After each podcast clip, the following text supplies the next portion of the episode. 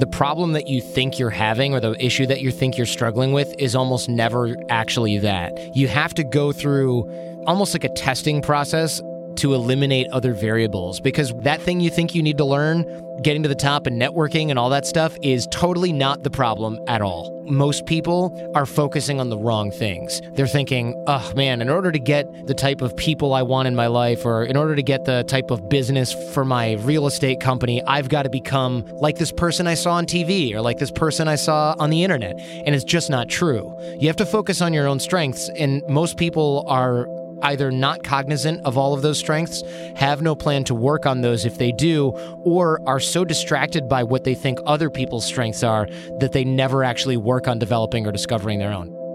That's Jordan Harbinger, and this is the Rich Roll Podcast.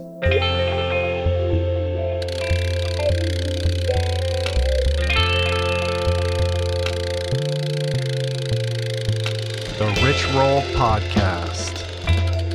Hey everybody, how you guys doing? My name is Rich Roll. I am your host. Welcome to my podcast, the show where each week or often multiple times a week, as in the case of today's show, I sit down and converse long form with some of the best, brightest, most thought provoking, paradigm breaking minds across all categories of health, wellness, diet, nutrition, fitness, creativity, entrepreneurship, entertainment. You get the picture. All with the idea of helping provide you, the listener, with the tools required to access, unlock, and unleash your best, most authentic self. Today, I sit down with a guy called Jordan Harbinger. Jordan is a former Wall Street lawyer turned podcast host. That sounds familiar. Uh, he is the creator and host of the wildly popular Art of Charm podcast. He's also an entrepreneur, public speaker, and an expert in social dynamics. But actually, Jordan's been at this podcasting game a lot longer than I have for over a decade at this point, which is amazing.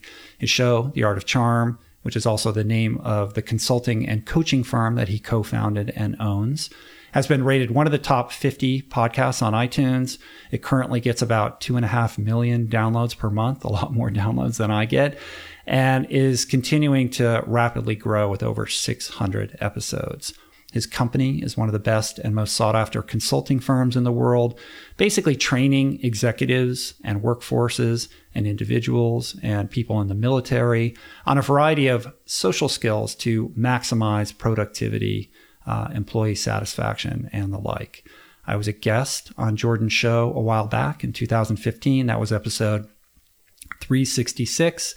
I'll put a link to that in the show notes if you want to check that out. And I got a couple more prefatory things I want to say about Jordan before we launch into the conversation. But first,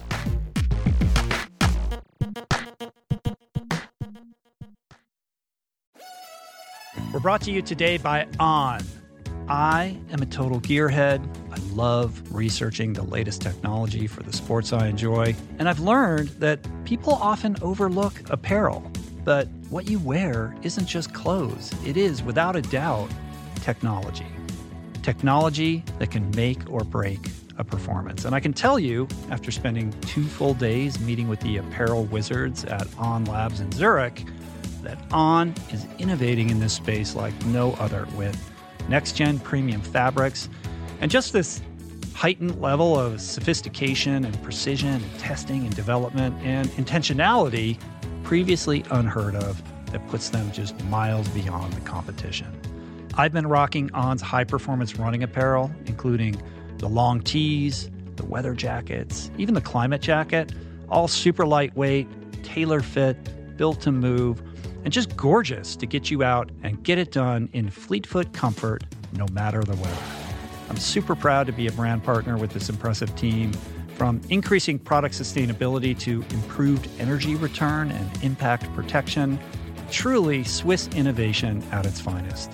To get you moving, On is offering an exclusive 10% discount. To redeem, head over to on.com slash richroll and use code richroll10 at checkout. We're brought to you today by recovery.com. I've been in recovery for a long time. It's not hyperbolic to say that I owe everything good in my life to sobriety. And it all began with treatment, an experience that I had that quite literally saved my life. And in the many years since, I've in turn helped many suffering addicts and their loved ones find treatment. And with that, I know all too well just how confusing and how overwhelming and how challenging it can be to find the right place and the right level of care, especially because, unfortunately, not all treatment resources adhere to ethical practices. It's a real problem, a problem I'm now happy and proud to share has been solved by the people at recovery.com who created an online support portal designed to guide, to support, and empower you to find the ideal level of care tailored to your personal needs. They've partnered with the best global behavioral health providers to cover the full spectrum of behavioral health disorders, including substance use disorders, depression, anxiety, eating disorders, gambling addictions, and more. Navigating their site is simple Search by insurance coverage, location, treatment type, you name it. Plus, you can read reviews from former patients to help you decide. Whether you're a busy exec, a parent of a struggling teen, or battling addiction yourself, I feel you. I empathize with you. I really do. And they have treatment options for you. Life in recovery is wonderful, and recovery.com is your partner in starting that journey. When you or a loved one need help, go to recovery.com and take the first step towards recovery. To find the best treatment option for you or a loved one, again, go to recovery.com. What is the meaning of life? What happens when we die? What is our purpose here? If, like me, you ponder these delicious existential questions, I have got just the thing for you. It's called Soul Boom. It's a podcast hosted by everyone's favorite best friend and my friend, the deep thinking and deeply hilarious Rainn Wilson, where he communes with intellectuals and entertainers, theologians and philosophers in intimate exchanges that tickle the mind, heart, and yes, the soul. Subscribe to Soul Boom on YouTube or wherever you get your podcasts and explore other groundbreaking series at voicingchange.media.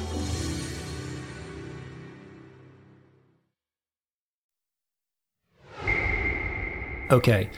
Before we launch into Jordan and the podcast, I wanted to pause for a minute and take the opportunity to read you guys a letter that I got from a fan. Now, listen, I get tons of letters from all you guys out there um, hundreds and hundreds. And I just, I can't express to you how much they mean to me. I'm not always able to get back to everybody, and I apologize for that. But I do read all of them, and they mean more to me than you can possibly imagine.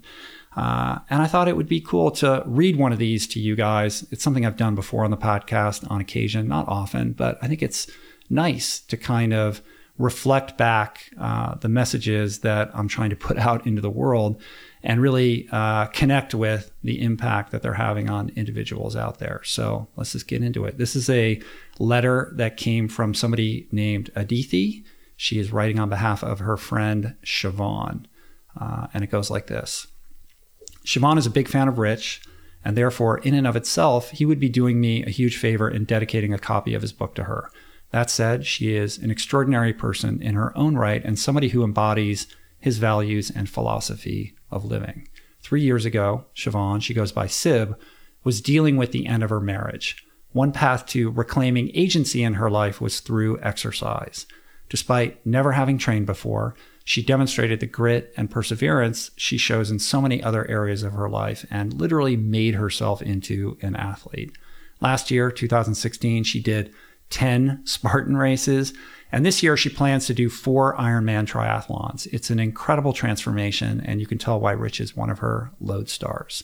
To be clear, Sib is not a glory seeker.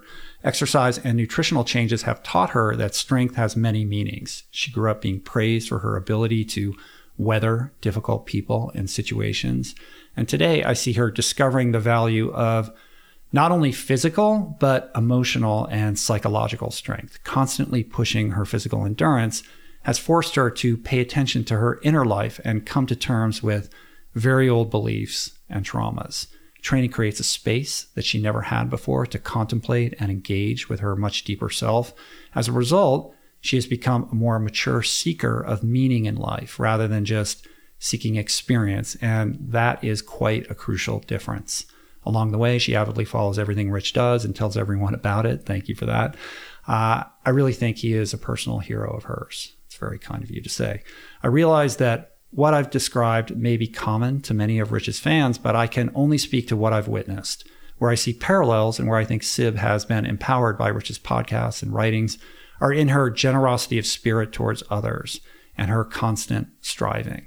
She is one of the warmest and big hearted people I know. I thought having a word of encouragement from someone she admires so much would go a long way in rewarding and motivating her. So thanks for considering this. Okay, so, you know, wow.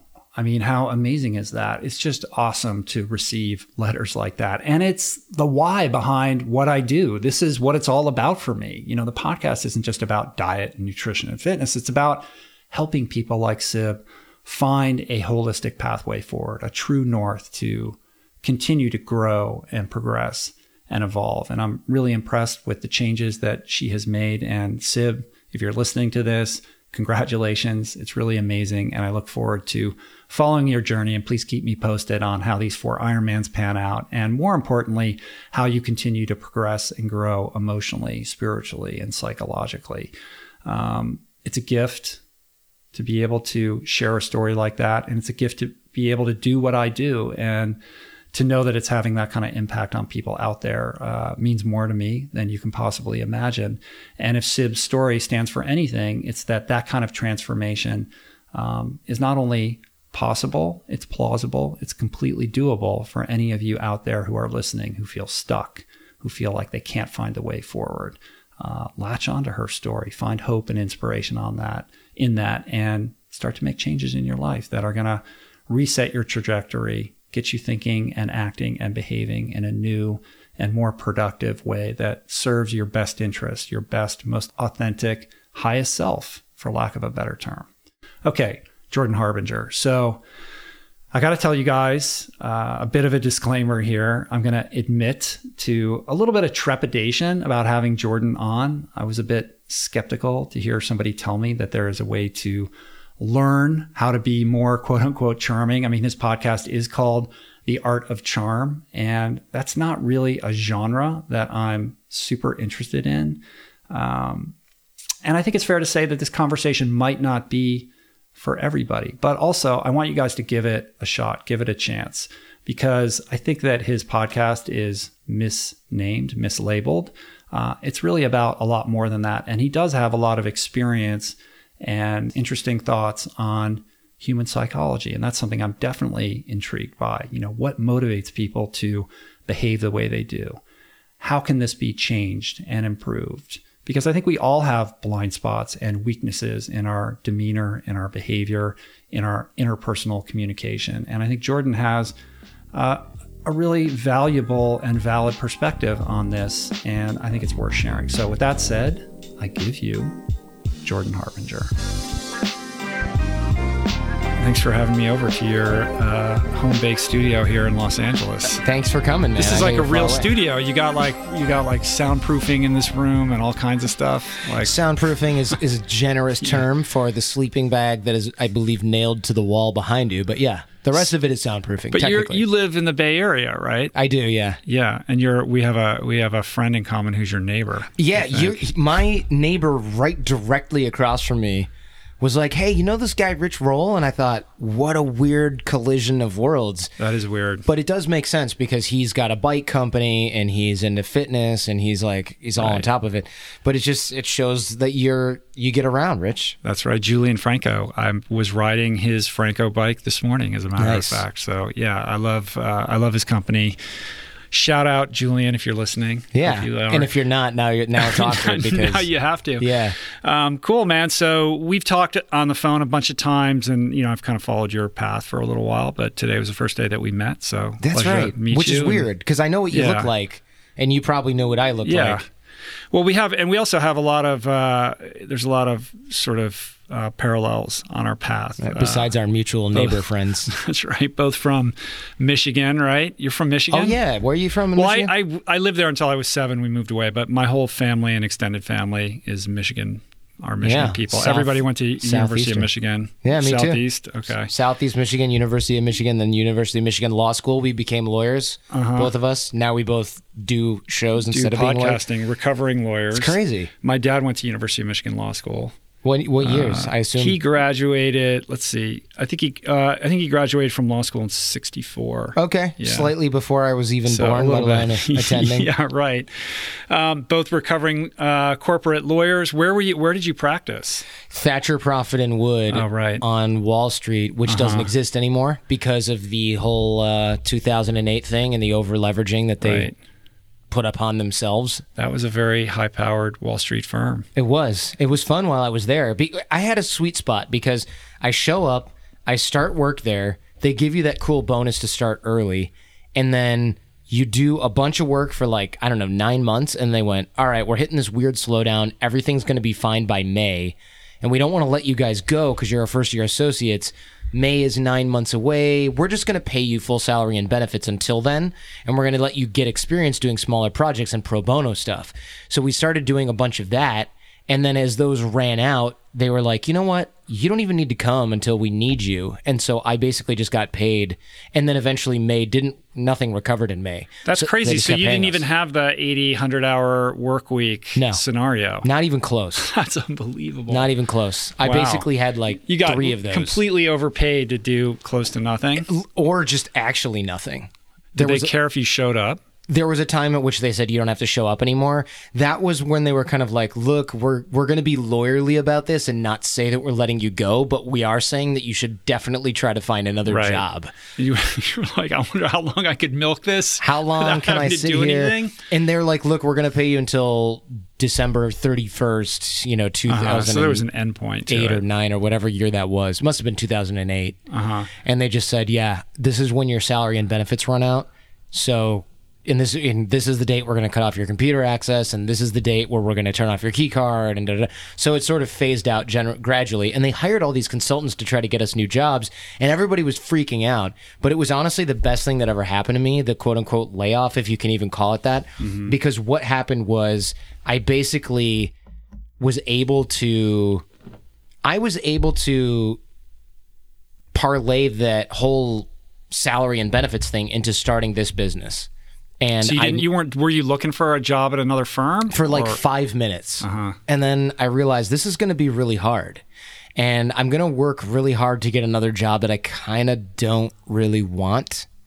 And what's the point of doing that when I can just double down on Art of Charm and then So when did you I start? When did you start Art of Charm? I started it while I was in law school. So oh you oh so it was already going. I Yeah. see. I did, what and how how did you come up with that idea or what was the genesis of? So I Uh. had done when well you're familiar with this. You do your summer associate essentially internship for a law firm and this guy had hired me his name was Dave and I was still you're still in law school at this point and you basically get hired by a law firm they wine and dine you and they show you how to do stuff and then they show you some basic stuff and then you come back later for the job. Well, the guy who hired me his name was Dave and he was so good at networking and relationships and he was supposed to be like the summer mentor for me, you know, to show me the ropes, but he was never around. And so HR basically made him take me out for coffee. Like, hey, you got to check off the mm-hmm. mentor box on your document for the summer. Take this guy out for coffee because everybody else was going to see like Blue Man Group and Right. going out having fancy dinners. And I was try like, to convince you that it's just this amazing lifestyle that you're going to have. Exactly. and and I was thinking like I'm starting to get a feel for how this really is. This guy's never in the office. So he took me out for coffee and and he goes, "Do you have any questions about what we do?" And he's banging away on his BlackBerry. Clearly I was a waste of his time and I got that loud and clear. He wasn't a jerk about it. He was just busy. And I said, "Yeah, how come you're never in the office but all the other partners are in the office and you know, are you just working from home? Like how come how come you're not forced to come in like everybody else? Because I, I came in at, at, on weekends sometimes, and there would be partners at three o'clock in the morning working on Yeah, a Sunday, course. and I thought, okay, these guys are all here. Where the heck is Dave? So he goes, oh, really? Did people talk about that? Did the people notice that? And I said, yeah, you know, it's something that people are saying, like you're never around. But he then exp- proceeded to explain that he was bringing in a lot of the deal flow. So he didn't really need to be in the office because he was more valuable outside the office than he was inside the office. Yeah, this bifurcation between rainmaker and uh, and the, the, the people that actually have to do the work. Absolutely, right, right exactly. so you're like, I'd rather be this guy. I'd rather be this guy. Yeah. Well, here, it wasn't just I would rather do this because the grass is always greener. This was more like, all right, when I was a kid, when I was in elementary school, middle school, to some extent high school, I was kind of a brainy, nerdy kid so I could sort of just coast and do well enough to get good grades. Not not an unusual story. College and then law school, everybody was pretty smart, but they were also screwing around because they didn't live at home for the first time in their lives. Mm-hmm. And I thought, okay, I I'm not smarter than everyone now, but I can outwork everyone now. So I doubled down on the work ethic and I outworked everyone in law school and in in college and then when I got to Wall Street, it was like, oh crap, these are the kids who are also smart and also outwork everyone. I don't have a competitive advantage anymore. So when I met Dave and he showed me this sort of in air quotes secret third path to the top of the law game aside from outworking everybody or being smarter than everybody i latched onto that real tight because i had imposter syndrome where i thought i'm the guy here who's going to get fired once they figure out hey, look, you, this guy, I don't know how he slipped through the cracks. Mm-hmm. He's not the smartest guy in the room. He's not the hardest working guy in the room. I was a great worker. Don't get me wrong. I would still work 20 hours a day like everybody else, but I could only work as much as everyone else. There was no outworking a lot of these people in on Wall Street. They were machines, right. especially the senior people who just had no life. They had sort of given up on having any kind of social life in a family. Mm-hmm. So this was a an idea where I thought, all right, if I learned these skills, then in five years, when we're all mid level senior or associates or whatever, everyone else is going to know that you've got to start networking and developing relationships, but I'll have a five year time advantage. So I doubled down on psychology, applied psychology, trying to figure out how to create those relationships, not in an effort to be like, well, this is going to round out my legal career and not even only in an effort to get to the top of the law game, but mostly in an effort to go, you can't fire me. I brought in a client once two mm-hmm. years ago you know that kind yeah, of yeah it's a weird it's a weird thing when you're in that law firm world and certainly they don't teach you this in law school and they don't really teach it to you you know when you're a, when you're a young lawyer that that your sort of power within the structure is is directly related to the amount of money that you're generating and most people are just working on their billable hours and being good little students because that's what school teaches you to do. It teaches yeah. you to follow directions and to be a good little boy and girl. Yep. And then you get get rewarded for that. But in truth, the the world works, you know, quite often in a different way. And I think a lot of people on that partnership track realize too late, oh man, like if I had just channeled some of this energy into generating some big clients for the firm, I would be in equal stead, if not better. Yeah, and and the problem is they also don't teach us any of those soft skills, not only in school, but once you get to the firm, it's kind of this idea that you should already know this stuff or maybe it comes naturally to you. So great, you're in a good spot. But if you, well, I think there's an idea that some people are, are just like that, and other people aren't. Right. So but they it's, try. It's, it's not necessarily a teachable thing, and it's easier in most cases to. It's just like sales. You sales is the easiest job in the world to get, and it's a really hard job to be good at. So rather than saying, "Come, come sign up. We're going to teach you how to sell." They go, come sign up. We're going to teach you how to sell. And then you show up. And if you're not good at it kind of right away, they just fire you because you can't make your numbers. Mm-hmm. Or you fire yourself because you can't make any money because you're commission based. And instead of saying, we're going to train you to be a salesman no matter what, they just kind of take people who have enough raw material to pack together and then they turn that person into a quote unquote good salesman. It's the same thing with the law firm. Yeah, I gotcha.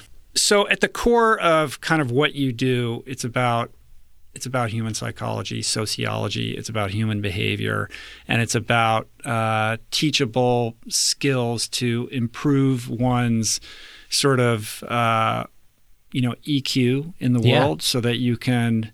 Uh, advance yourself appropriately. Is that a fair description? I mean, how would it, you describe? It definitely is. Do? Yeah, absolutely. Essentially, what the art of charm teaches are soft skills, and they're the soft skills that are essentially missing from our education growing up and that are absolutely required at the top level of, of performance. So when you look at C level executives and you look at upper management and you look at super high performers, they all generally seek to be better in this area and already have a lot of natural skills, and by natural I mean they've worked at it for a while, not not necessarily inborn skills in this area. Where we find a lot of our clients coming from AOC are there's there's two groups and they're they're really not the groups that you think. Most people assume, okay, the guys and girls that come to Art of Charm, they tie their, their shoelaces together and they have tape on their glasses and mm-hmm. they they don't know how to look people in the eye or something like that. And there's an occasional one or two guys like that every month in, in one of our programs or something like that. But mostly what we get are super high performers like Green Beret, Navy SEAL, SEAL Team Six guys coming in because they're in the 95th percentile and they want to be in the 99th percentile and then we also get guys and girls that say, I've been a software engineer at Amazon for six years, and I just kind of found out that I'm going to keep getting passed up for promotions unless I figure out what's going on here. Mm-hmm. And the reason is because they're really great at their technical skill set and they're really not that great at their soft skill set. So they have and by soft skill set, you're defining that as what? So soft skills are things like persuasion, influence, uh, body language and nonverbal communication, leadership, and management. And so hard skills, technical skills are I'm a really great network architect or C++, JavaScript whiz, you know, for mobile applications, mm-hmm. whatever. Those people are super valuable. But once they get to a certain level and you go, hey, can you run a whole team and architect this whole product? The answer is, yeah, we don't want Jim to do it though.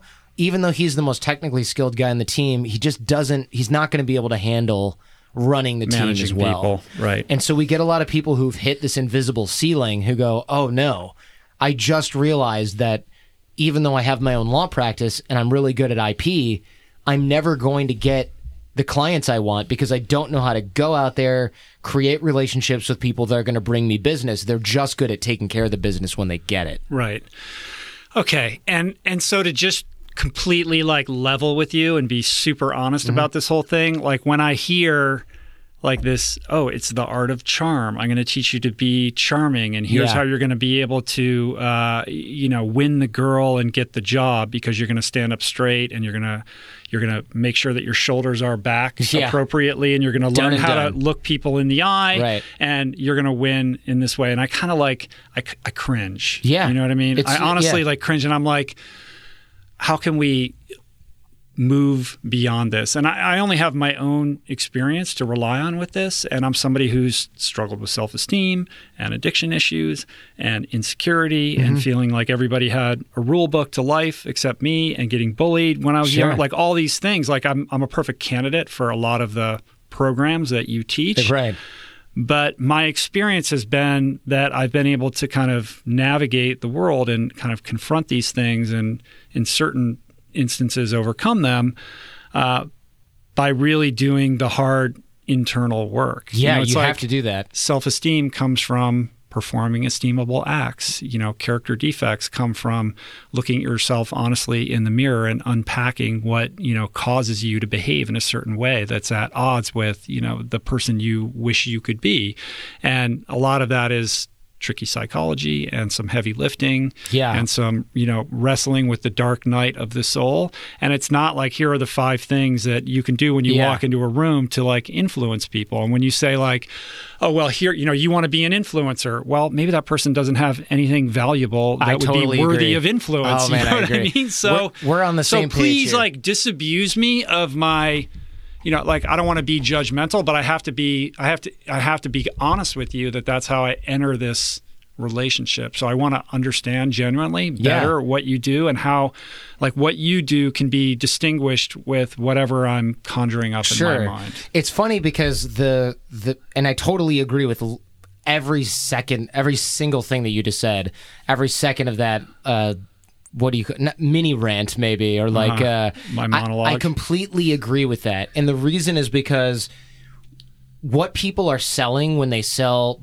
bullshitty am i allowed to say stuff like that you say whatever you Bu- want bullshitty yeah. self-help stuff is they're like like you said the five things you need to do when you walk into a room and when people ask me to talk about that stuff on podcasts it's always like all right, I guess I'll give you a drill or two. And I have great drills for that stuff, but that's not the important stuff. It would be like if I said, all right, Rich, give me your top five weight loss tips. And you're like, okay, build an entirely new set of habits, reprogram your brain about what tastes good instead of what you think tastes good now, mm-hmm. and then do that for a really, really long time and find some physical activity that you love that's medium to high intensity, or I'm just putting words in your right, mouth here. Yeah, I got you. And people go, yeah, I was kind of thinking like eat kale for breakfast because it's mm-hmm. negative calorie negative and chew on celery sticks when you want a snack. And you're thinking, yeah, that's all fine and good, but everything every one of those little bits of cool little gimmicky crap stacked together adds up to 1% of what you actually need to do. And so you're absolutely right. It's about heavy lifting it's about facing your demons and the things that people say. Like one of the chief criticisms we get is your program's a week long. How am I going to come out the other side having improved on anything? This is just another long, dumb self help seminar.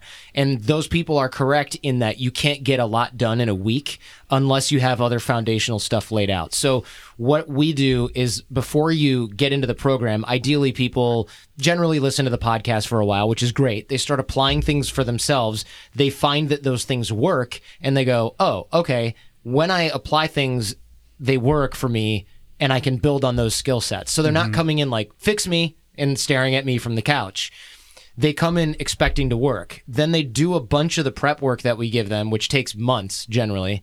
They come in for the week long thing that you're you're in right now, our, our program house. Right. They come in for that week, and then they've got at least a year or two of follow up, not only with us and online, but working on their own ish, right? They've got to face all that stuff. They've got to go out and apply this stuff and they've got to the, work with it. And we set them up to succeed in that fashion. But anytime anybody tells you, after this three day seminar, you're going to be able to do all these amazing things, it's complete BS. Mm-hmm. So we try not to hide the ball at all with AOC. It's always about hard work it's always about the heavy lifting and it's always about facing your demons. The only thing we can do is cut the learning curve. That's all we can do. We can't force you to actually do the hard work. And what is what does the hard work look like? The hard work involves a lot of, I guess, what you would call exposure therapy. So if you're afraid of speaking uh, to groups, we're not only going to drill the crap out of you during the program with speaking to groups and give you tools on how to do that, but we're going to set you up after the program with a bunch of different classes on things you need to do. Do an improv class, take a speaking class, create a keynote, go and work that keynote mm-hmm. in various rooms, share your feedback take video, post it on our family page, get critiqued that way by all the other people. We call the AOC family the program graduates, and get critiqued that way. During the program, that's going to look a lot like oh you're you're shy or you're afraid to go up and, and create conversations okay we get people on the first day of class to we videotape them starting conversations with the way they would normally do it and mm-hmm. this serves two purposes people who think i'm already good at this their ego gets demolished and they can learn because their cup gets emptied out for them if they won't do it themselves before they get here.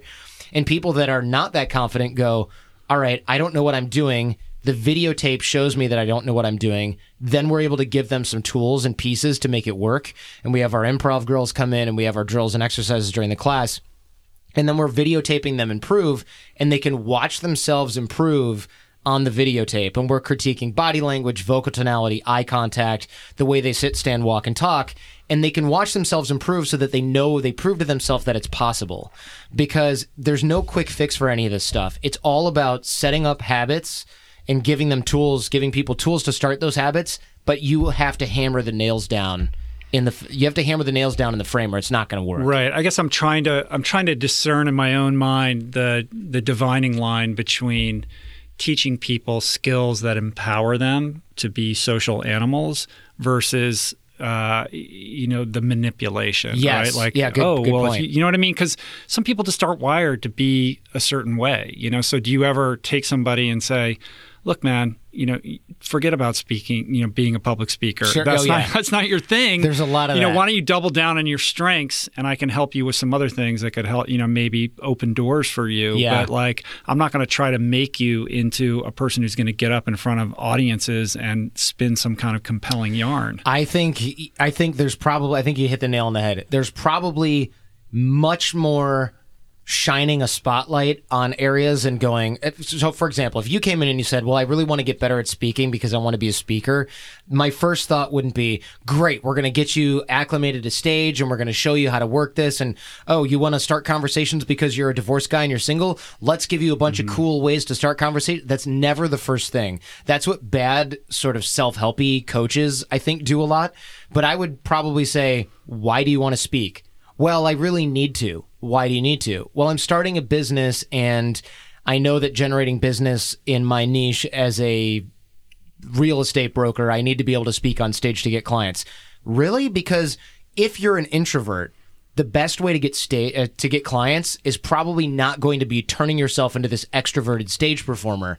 It's going to be figuring out how to serve your clients in a way that doesn't make you just drive yourself absolutely crazy fighting your nature and swimming upstream the whole time. Mm-hmm. So we would probably work on strategizing that.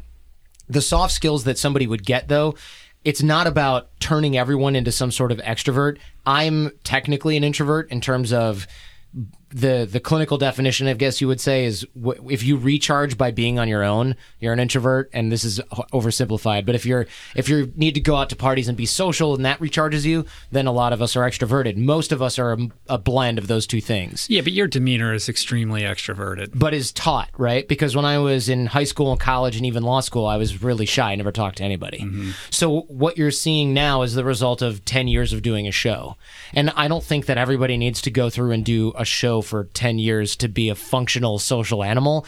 I think most people are focusing on the wrong things. They're thinking, oh man, in order to get the type of people I want in my life or in order to get the type of business for for my real estate company, I've got to become like this person I saw on TV or like this person I saw on the internet. And it's just not true. You have to focus on your own strengths and most people are either not cognizant of all of those strengths, have no plan to work on those if they do, or are so distracted by what they think other people's strengths are that they never actually work on developing or discovering their own. Does that make sense? Yeah, I get it. I mean, I think, you know, for me, when I'm sort of pondering what you're saying, you know, everybody comes in with their own unique version of emotional baggage. Yeah, you know, and, and what they think is wrong with them, or what they right, think they or, or. And I'm sure the you know the DSM-4 can you know, diagnose people into some buckets that you could then divide and easily identify. You know, this person needs this and this person needs this. Um, but if somebody has, you know, let's say somebody comes in and they're they have poor boundaries and they're a people pleaser um, you know that's a unique set of sort of psychological conditions that require you know sort of an understanding of what that you know mental terrain looks like and, and, how to like address it and give that person a sense of how they can create healthy boundaries versus you know the type A you know alpha guy who comes in who doesn't understand that he's you know a bull in a china shop and he's annoying everyone.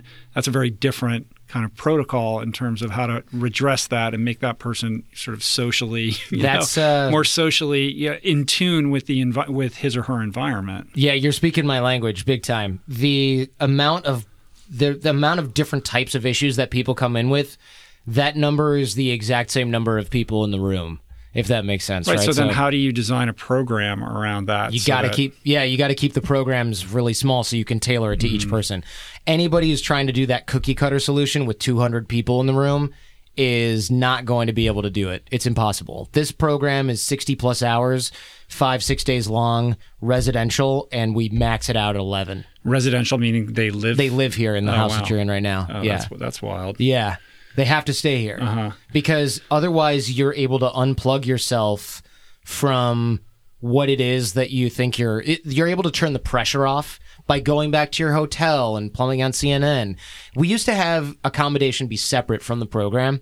And what happened was people would go, yeah, I'm going to be late tonight because I have dinner plans. And so I'm, and then all their excuse processes for not really doing this because we turn the pressure up so high during the day, those all kick in and you get people going, oh, I was so beat. I took a nap and I just couldn't wake up. I guess I'll, I guess I'll go tomorrow instead. And mm-hmm. it's like, no, no, no. So now they kind of, for lack of a better word, can't escape us, right? We're, they're getting re- it done. Rehab for emotional intelligence. Yeah, in many ways, yeah. in many ways. And, and we find that this format works really well for a lot of our clients that are military because they're used to that. Um, it, it's very, there's also a reason that military aside from just logistical simplicity. Why are all these military people coming to you?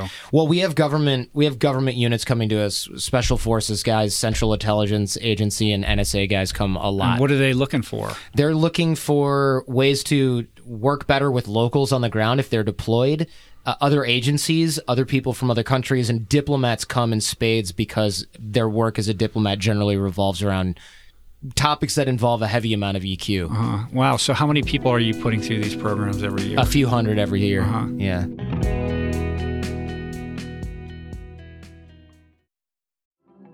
There are certain rare people who have a powerful voice and know how to use it. My friend Amanda de Cadenet is one such human. The podcast is called The Conversation because it is the conversation, a groundbreaking series of raw and honest exchanges on the issues that matter most mental health, sex, politics, ambition, gender roles, and more. Listen to The Conversation wherever you get your podcasts and explore other groundbreaking series at voicingchange.media.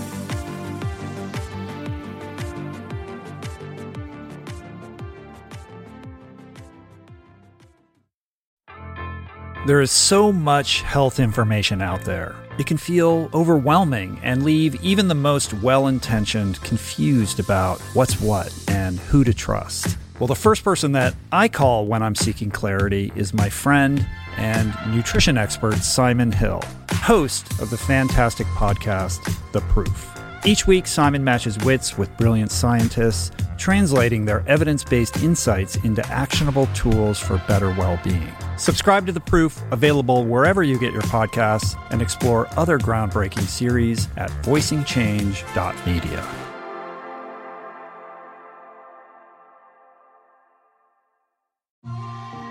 I'm super proud to announce my next venture, Voicing Change Media. This beautiful consortium of thinkers, storytellers, artists, and visionaries, all committed to fostering meaningful exchanges and sharing thought provoking content. Voicing Change Media will feature shows like The Proof with Simon Hill, Soul Boom with Rainn Wilson, Mentor Buffet with Alexi Pappas, Feel Better Live More with Dr. Rangan Chatterjee, and The Conversation with Amanda de Cadenet. You can explore this network and all its offerings at voicingchange.media.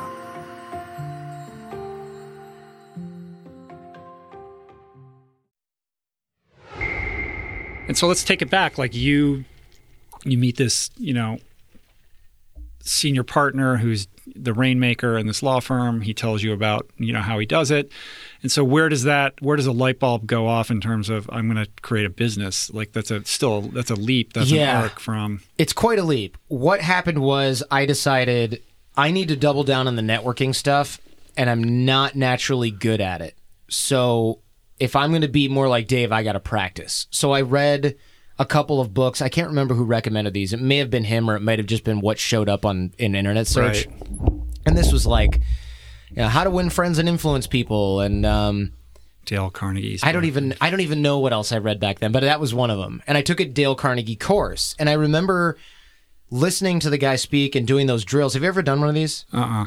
Well, they basically say things like, "All right, when you meet someone, you got to look them in the eye and shake hands, and you know you can remember things about them. Like there's this thing called the memory palace. You know this drill."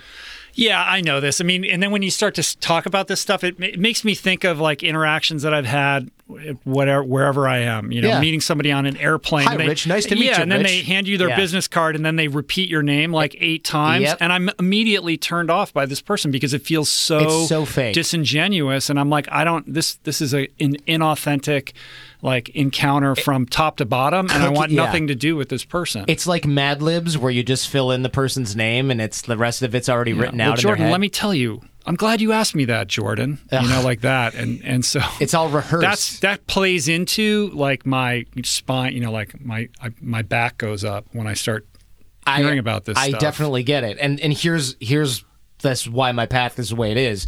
I took the Dale Carnegie class and I remember thinking, all right, I'm I'm not maybe the most switched on guy when it comes to this, but I do know that the guy in the sweater vest at the learning annex who's telling me that the way to get people to know, like, and trust me, I think that's our term and not theirs, but whatever, to know, like, and trust me, if you're not getting promoted, if you're not getting in the relationships that you want and the friendships that you want, it's not because you don't have a firm effing handshake, man.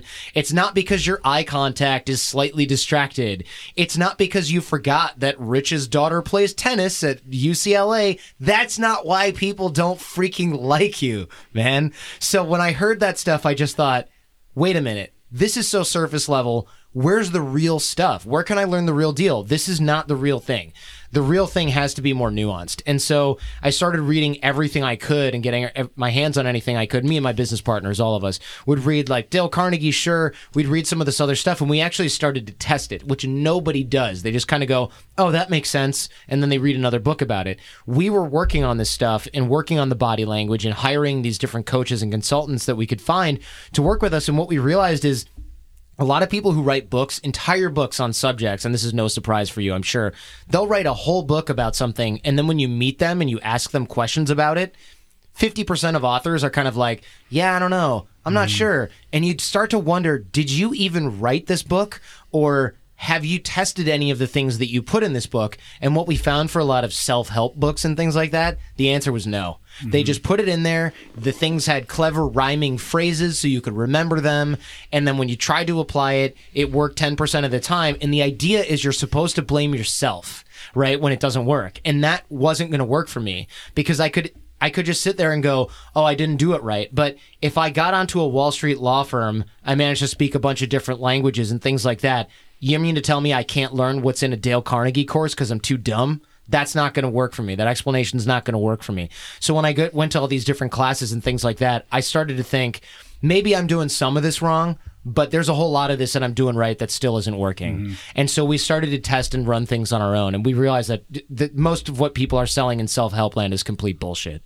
So what what did you stumble upon that turned the table for you or that that started to work for you so and you're doing this while you're still in your third year of law school or yeah this is second and third year of law school but are you thinking this is a business or you're just trying to no. figure this out for yourself no i'm not thinking yeah i'm right. just trying to so figure the, it out for myself right. i got you okay. yeah I, I wasn't thinking people should learn this stuff i was just thinking this is pretty cool and i enjoy well you know it. you're going to be headed to wall street the following year yeah and and you have this opportunity to perhaps become a protege of this partner, right? Maybe. So you're trying to you're trying right. to get your shit straight so that you can show up at, at, the best version of yourself. Exactly, exactly. And I knew I had a lot of similar baggage, like you mentioned, where I, I didn't struggle with addiction or anything like that, but I was coming from being a super shy kid, being a geeky kid, being really quiet, when always thinking like, oh, people are looking at me or something in school, like that, all that weird crap, mm-hmm. that had to go because it was driving me crazy. And I realized that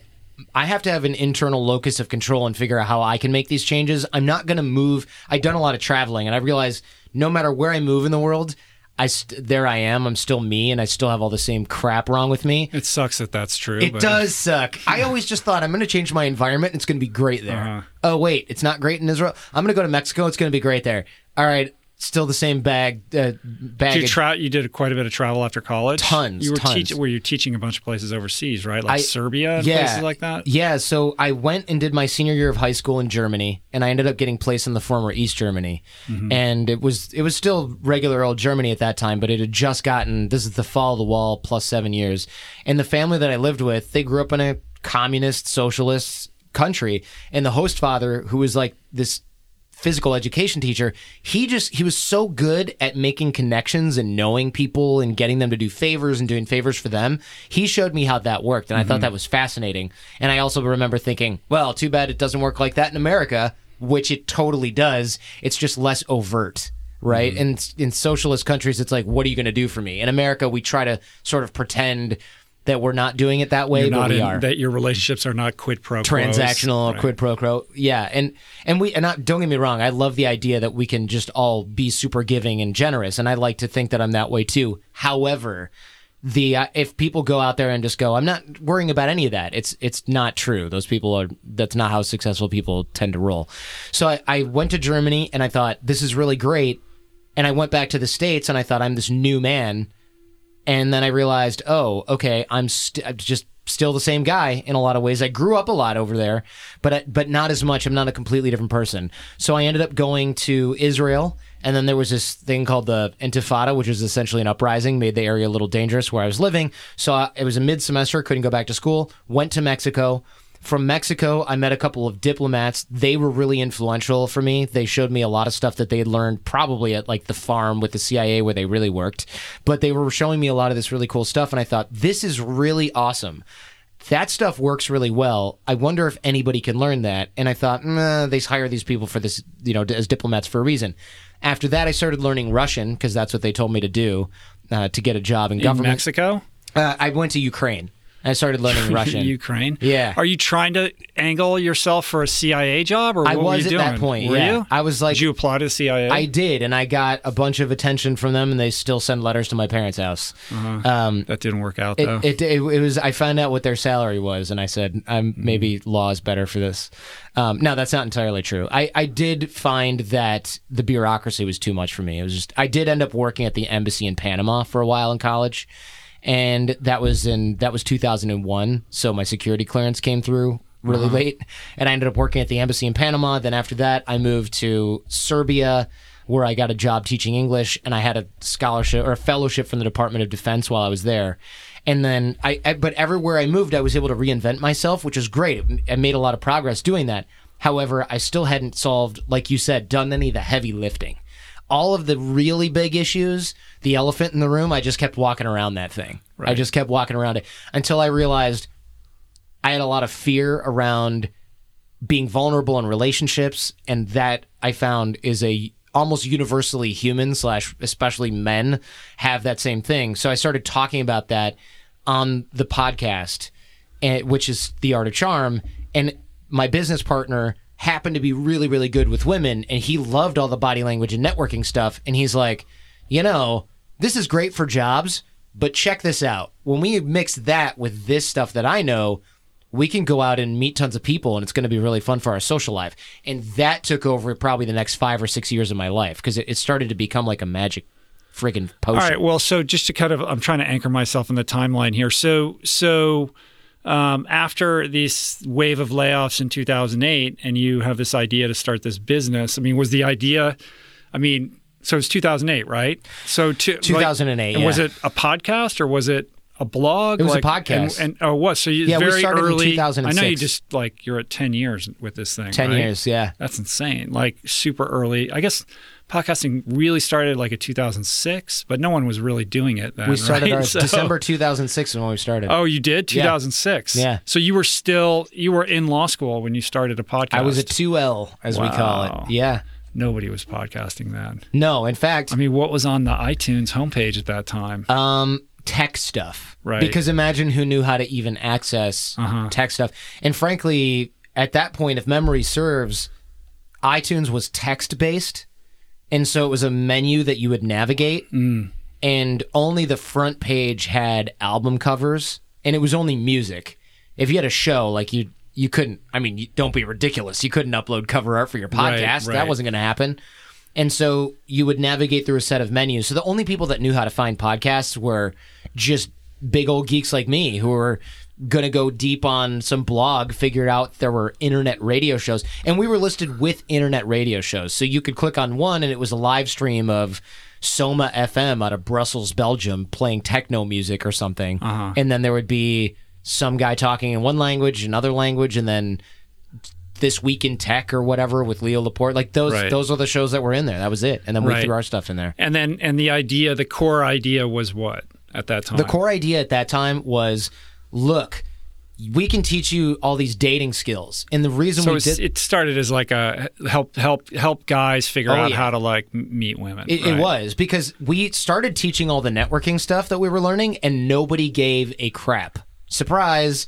What did work among law students and college students, which is where where we found a lot of our audience, was oh, and also it can get you to stop being such a schmo around all the women that you uh-huh. actually like. And so our clients, our first clients from Art of Charm, we never thought this was going to be a business. We started getting email from we had a couple clients. One was an immigrant to Denmark who was from, I think, Ethiopia or Eritrea or something like that. And he said, I'm having trouble making friends. I'm like the black guy in my town. and I don't know what to do. So we started giving him drills and exercises to meet people. Super And we success. is you and a law school buddy of yours. He he was a cancer biologist at the time in a PhD program for cancer biology. His name's AJ, and he still works. I got you. And so, but you guys were in school at the same time. We were both in school I at the same time, yeah. And so, were you were your like law school classmates? Did they know you were doing this? Yes, and they made fun of me to no end. Uh huh. It, some of them good natured, and some of them not so much. But uh, I remember a group of female law students get they they met with me once in the reading room. Not I should say ambushed, but it was because they didn't tell me they were going to meet me there. They go, "We want to talk to you about what you're doing," and I thought, "Oh crap, this is going to be like the you're a misogynist conversation at Michigan Law." So I go down and I'm just like, "All right, bring like tell me what you think the problem is, and maybe we can talk about it like mature adults." And they go, "We're obsessed with this. This is so fascinating. We have ideas on other show topics." And I thought, like, wait a minute, you guys, I thought would be antagonistic towards this because all my male friends were kind of like, "This is so stupid. What a joke." You guys are such losers. The the women loved it. They loved the fact that somebody was teaching this stuff to guys because they were having as many problems as women do now, finding mm-hmm. guys that were able to be vulnerable, didn't mind getting a little bit of rapport, were able to take feedback, thought about things like nonverbal communication, trust, and things like that. So th- women actually were our biggest fans, even though our audience was men. Does that make sense? yeah, sense? no, I got it. I got it.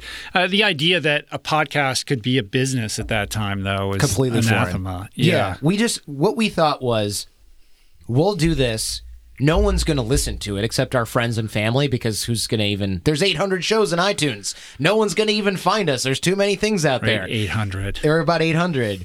And I remember printing up these little business cards, these cheap ones, and guys who were bartenders at all the bars that we would go to, they would ask for stacks of these because they were always like, uh, they would always see these guys like striking out. And we're like, give them the card, you know, and tell them to download the show.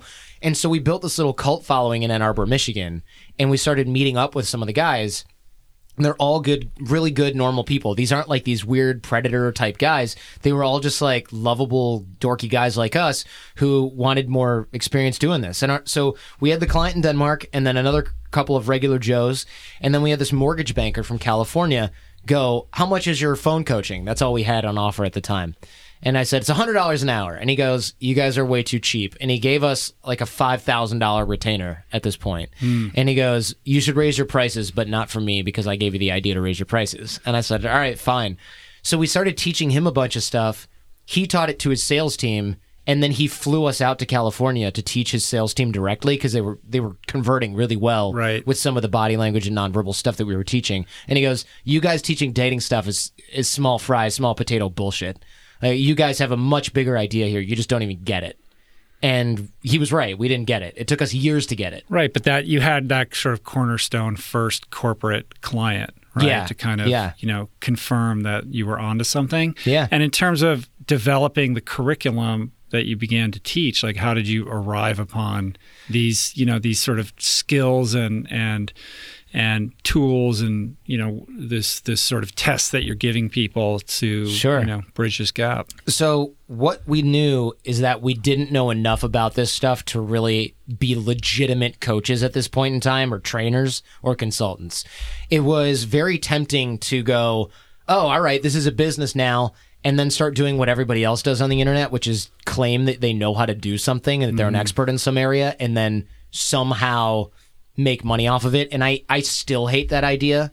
I think it's such crap that people do this There's a lot of that. I think it's just this outright scam. And that's why when people go, How do I know this stuff works? I'm like, Don't buy anything from Art of Charm. Go listen to a couple episodes of AOC, try the stuff that you hear. If you think it's crap, then it's crap. If you like it and it works for you, now you have something free that you tried. Like, I don't want to talk anybody into anything. But especially back then, I just thought, I'm not going to hold myself out as a coach. This is ludicrous. I've been doing this for a couple years at most, and um, and we started to to eventually figure out. All right, we need to have a real curriculum, but we don't really know how to get it. So we had been picked up by Sirius XM satellite radio at the time, uh, right about a year and a half after we started the show. And they said you can get guests and you can request them to come to the studio in New York because we had moved. I'd moved to New York to work on Wall Street, and I said, awesome. So I started emailing all these authors, all these high end You're doing a Sirius XM show while you're a first year associate at, at Yes. Wachtell. Where is it? Wachtell. It was Oh, uh, Thacher, Proffitt and Thacher, Wood, yeah. And pro tip, not a great idea, but luckily our show was on at They 8 know? PM. Did these? Did the firm know that you were doing it? They they did and they didn't. So the guys and girls, I should say, the people on my level, they all knew. The people a couple rungs above me, they all knew. The secretaries, they all knew. The partners, a few of them knew, but not everybody. And upper management had no idea. So what it looked like was every Friday, thankfully only on Fridays, it was a little bit more palatable. At 7 p.m., I would go downstairs and I would run like to you know two blocks to the train, not even. Go up to Midtown, go up to uh, the this this building. The what is it? The, there's a publisher, McGraw Hill Building is where it is. Go all the way up there, do my two hour show.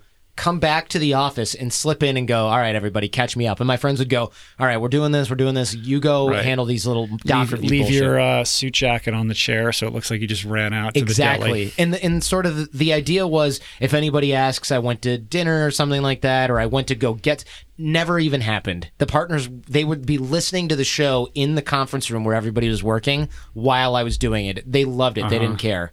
It was just funny that I had a life outside the law firm, I think. Right. They just like, how dare you? how dare you? But also, they were like, "This is really cool." Uh-huh. They would call in with fake, qu- fake questions or real ones, you know, or they'd be making fun of another guy at the firm on air. It was really fun, and we started to grab guests that were way. We were punching way above our weight in terms of if we were podcasters, and I said, "Hi, Robert Cialdini, can you come and talk about your book Influence?" He would have gone, "Go fly a kite." I don't even know what a Mm-hmm. yeah, podcast because you're on is Sirius, you can. but I'm on Sirius. So he's going to book a ticket and fly to New York and talk about this on our show.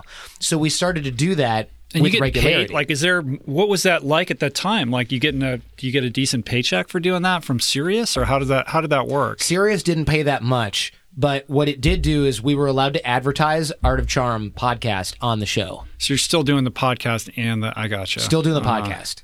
And Right. so we were able and, to how- and like, what kind of downloads are you getting at this time?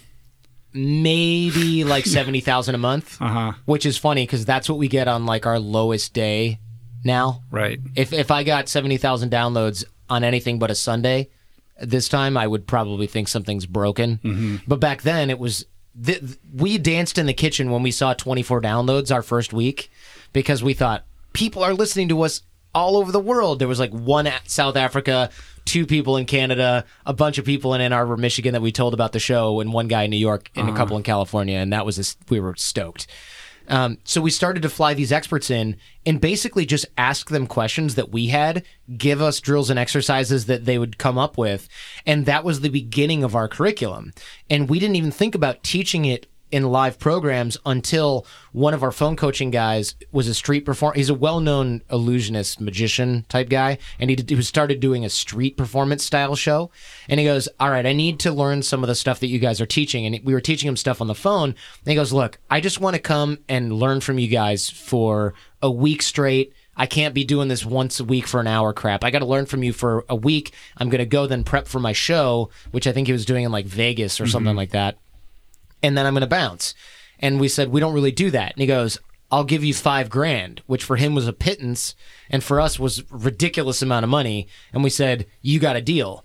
And then we looked at each other and said, crap, we got to figure out what we're going to teach this guy. Mm-hmm. So we, we assembled the curriculum. We actually hired a consultant who teaches how to create things for like college courses and basically a product designer, curriculum designer, mm-hmm. paid that person essentially all of the money that that guy gave us, developed the first iteration of the curriculum. We've been iterating on that for 10 years. I gotcha. That's cool, man. So you you you got some juice early on. People who are wanting what you were selling, and and that had to feel good to get like that kind of solid feedback. And then when the law firm thing kind of goes away, you're already kind of set up, right? Yeah, yeah. It so was. Uh, you had it- a lot of momentum at that point. we had a lot of momentum. We had a lot of momentum at that point. Um, not as much as I probably should have. If I were where I was then, and somebody, or if, if you were sitting in in that same that same seat, should I quit my law job? I have this and this and this going. I would say absolutely not. You're so much further away from mm-hmm. being a standalone than you think you are. But at the time, I kind of had no choice because the economy was in the tank and they were laying us off, for lack of a better word Right. but also I was young enough and naive enough to think we're just inches from this taking off, which is a joke. I mean, we weren't. We were like years right, away. right, right, right. Right. And are your do you stay in touch with some of your Michigan classmates? Are they all just Oh, yeah. lawyers all over the country right now and Yeah. ju- judges and stuff like Lawyers, j- uh, probably yeah. clerks by now. Maybe some judges in smaller courts. So wait, are you 10 so you plus years. graduated law school in 2006? 2006, Seven? 2006, yeah, 2006. right on and uh and and 10 years of doing the podcast it's crazy because you've navigated this you know the whole gamut of this podcast world from 800 podcasts on itunes at the time to what is it like 400,000, I think. 400,000 I mean most of those are defunct Yeah, they're all on. i don't know unplugged how many are really active podcasts still I don't more know. more than 800 though Probably, yeah. uh, and what is your like? How do you, when you look back on that, uh, like let's talk about the state of podcasting a little bit because it's become like a thing. You know, like I was. It's trendy unlike- as hell right now. yeah, I mean, unlike you, I was not an early adopter, but still, in, when I started mine in 2012, it wasn't like a cool thing to do. You know, it wasn't like it is now. Yeah. there- When every- did it start getting trendy? Do you remember? I don't It even was. know. It was when Serial blew up. I think. Was that I 2014 think or it was like 2015? two years ago, maybe year and a year, maybe Okay. two years ago, twenty, maybe 2015. I don't know. I- It became a like, thing, yeah. and then suddenly, like everybody's. I don't know about you, but like I get a lot of calls from people saying, "Tell me how you started your." Po-. I'm thinking about starting a podcast, which was not a call that I was getting, you know, in, In 2013 or 12. You know, yeah, I do Um, know. and I do that's know. interesting in its own right. So, how do you think about like the art of podcasting and the business of podcasting, and what have you learned, and you know what mistakes have you made? I think that the business of podcasting is something that you should not do under pretty much any circumstances. I and Well, you read. Oh, I was gonna. I was gonna ask you if you read Ryan Holiday's article on this, but he, actually quoted you in He the reason he wrote that article, yeah, the reason he wrote that article was because him and I talked about podcasts, and we were just talking about it for whatever reason. And I said, I'm thinking about why I I started talking about. Oh, I know why I was. I had given a couple of talks. Why it's please for the love of God don't start another podcast was the title of his article and I think my talk title was why you shouldn't start a podcast and it was basically very similar points and he was at the roundtable where I was giving this talk and we started talking about that afterwards via email and in person and the reason is because uh, of the reasons he mentioned. It's trendy. It's much more work than people think. Mm-hmm. You can't outsource recording, really. I mean, if you don't want to do your show one day, there's no show. You're Well, not, can't scale beyond can't your scale. personality. you can't scale beyond your personality. And frankly, like, I know you're you have a popular show. It's a lot of work. Most people think, oh, I, I can talk for days. All I need to do is clip on a microphone and then, I don't know, like upload it or something. No, that's not how it works. There's so many hidden moving pieces. It's got to be a show. Otherwise, your podcast is just you and your friend making really uninteresting, sort of off microphone, breathing into the you know, device jokes that are inside jokes that then get uploaded that nobody has no value for anyone. Well, especially now with so with a with such a glut of content and uh, you know the pressure on the average consumer to make to be more judicious in how they Yeah. allocate their time and what content they're going to consume and what they're going to pass over. So you're seeing the quality of podcasts increasing, I think, and that's why you're seeing the ascendancy of all these like people that worked underneath Ira Glass now like starting their own shows exactly. And it is a lot more work than I think people realize for sure. I mean, the amount of work. I, I mean, you and you do multiple shows. You do like shows. I do four shows Four a shows week. Like to me, just doing one a week is like almost a full time job. I Sure. tried to go to two, and I was like, this is unsustainable. I don't know how I could, you know, could possibly do that. So uh, I don't know how you do what you do, but I think there's a lot of people who think it is easy, and I think the biggest sort of mistake that I see people making is they get into podcasting not because they have a love of the medium or an appreciation for uh, you know what the what the format is is strengths are, which is like a long form conversation, um, but they see it as a lead generator for something else they're doing. yes. And so they'll do some bullshit, crappy Yes. 30 minute Skype interview that they're ill prepared for, that they haven't done any research around, that, and they're not really even that interested in speaking to the person. I've been on the receiving end of this because when you write a book, you do a lot of these. And, and then I'm like, is anybody listening to this? And I would say more and more the answer would be no. No. Yeah, I, I think the typical podcast, and this is aside from the people that bought a product that's supposed to be like, here's how you do it. Write down these questions. These are what you ask every single guest that you have on your show. What's your favorite food? What's your favorite book? What's your Mm-hmm. favorite piece of software? What apps do you use to stay in shape? Um, what's your workout routine like? I would imagine these are questions that you get so often that Right. you Or, just want or to punch questions yourself. that, that quickly reveal that they don't know anything about me or whoever else they're interviewing. Were you a born natural athlete? Yeah. Have you ever had any health challenges? Like I'm I'm envisioning you getting questions like, "Were you always an athletic guy?" And it's like, "Did you look at my effing bio?" even beyond that, them feeling, seeming or feeling bored doing the interview, and it's like if you're bored doing the interview, is, any, is somebody supposed to be interested in listening to this? You know what Oh, I mean? God. So, and that's okay. I, I think used to do that though. You know, I'll fucking admit it. I used to just do what, what do you call it? Mail it in. I used to mail it in. uh-huh. Um, Well, ten years, ten years of doing this, four shows a week. Not every show is going to be a home run, I would imagine, right? But Right. like, what have you? What what is you know? What have you learned? Like, what has been the biggest sort of teachable uh, moment or experience in your thousand episodes or however many you've done? I actually I should count them because they're not all numbered the same way because we have Minisode Monday and Fan Mail Friday. You're right. I should look into that. But uh, the biggest takeaway from me, one of the biggest takeaways from me was a lot of shows out there are trying to go, like you said, it's a lead gen thing or whatever. So they go, all right, I got to talk about things that people are interested in with people that are interesting. So they go, it's called stand on the shoulders of giants. They actually have a term for this. And what it means is look up who's popular in your niche. So you're a fitness guy. You have an audience in the fitness niche, and they go, All right, so I'm going to interview Rich Roll, and I'm going to interview this guy, and this guy, and this guy, and this guy, and the trainer from Biggest Loser, and, or Jillian Michaels, or whatever. And they got this whole list of people, and they're a fitness guy too. And so once they release their show with all these authoritative names on it, they're by osmosis also authoritative in that niche. And what that unfortunately means is that every single person who has that same outcome in mind of being a fitness guy or a diet that guy, a nutrition guy, they've all got interviews with you, Ben Greenfield, and Jillian Michaels, and 50 mm-hmm. other people, and they're all the same because they're their outcome is not I want to make a great show that's really valuable. Their outcome is I want to breed authority for myself. So when I do the show, when I do the art of charm, I'm only thinking what's going to be really interesting for the audience to learn from this particular guest. And then in addition to that, sort of one step outside that, people often ask how you gu- how do you guide your brand? How do you know who you're going to have on the show? How do you select guests? They always think there's some crazy Google level algorithm for me to go, well, their authority factor times their networked audience times their social media times their da-da-da. it's nothing like that. All I look for is am I interested in this person?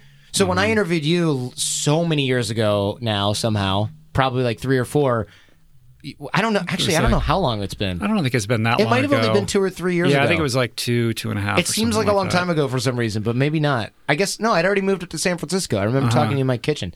Um, even back then, I wasn't nearly. I'd like to think as as decent of an interview as I am. Uh, like to think I am now, but I was I was interested in what you were doing because I'd heard from probably Ben Greenfield or some mutual friend that you used to be this like overweight dude that smoked. And now you're like this jacked, skinny mm-hmm. guy who does ultra endurance stuff. And I thought, how is that even possible? Well, is, that doesn't sound right. I think it's probably, I don't even know if I believe this. So I started researching it and then I was like, I really, this is interesting for me. So I had that conversation and people go, why'd you have a fitness guy on your show? It's about psychology. And I'm like, well, if you actually listen to the interview, there's a lot of psychology in there about self development and growth and overcoming addictions, both to, I think, fast food and cigarettes, among other things that we probably Yeah. talked about. I, ne- I never smoked. Uh, that must have been somebody it, But I was, but I was uh, definitely a junk food addict and overweight, and you know, addiction recovery and all that kind of stuff. But no, I appreciate that. I think, you know, I would say the same for my litmus test for guests. I don't. Sometimes I'm like out, and I'm like, oh man, I need somebody right away. Yeah, there's that. like, That happens. That happens from time to time. I try to avoid that, but I'm not looking for who are the most influential people to have on the show that are going to boost my profile. Right. I'm looking for people that like sort of trigger something inside me that makes me want to learn more about them and it's an it's like a an intangible thing that I can't even put words to, but I know it when I see it. And I'm sure you have people email you all the time and say, "Oh, you should interview Yeah. this person. This person would be perfect."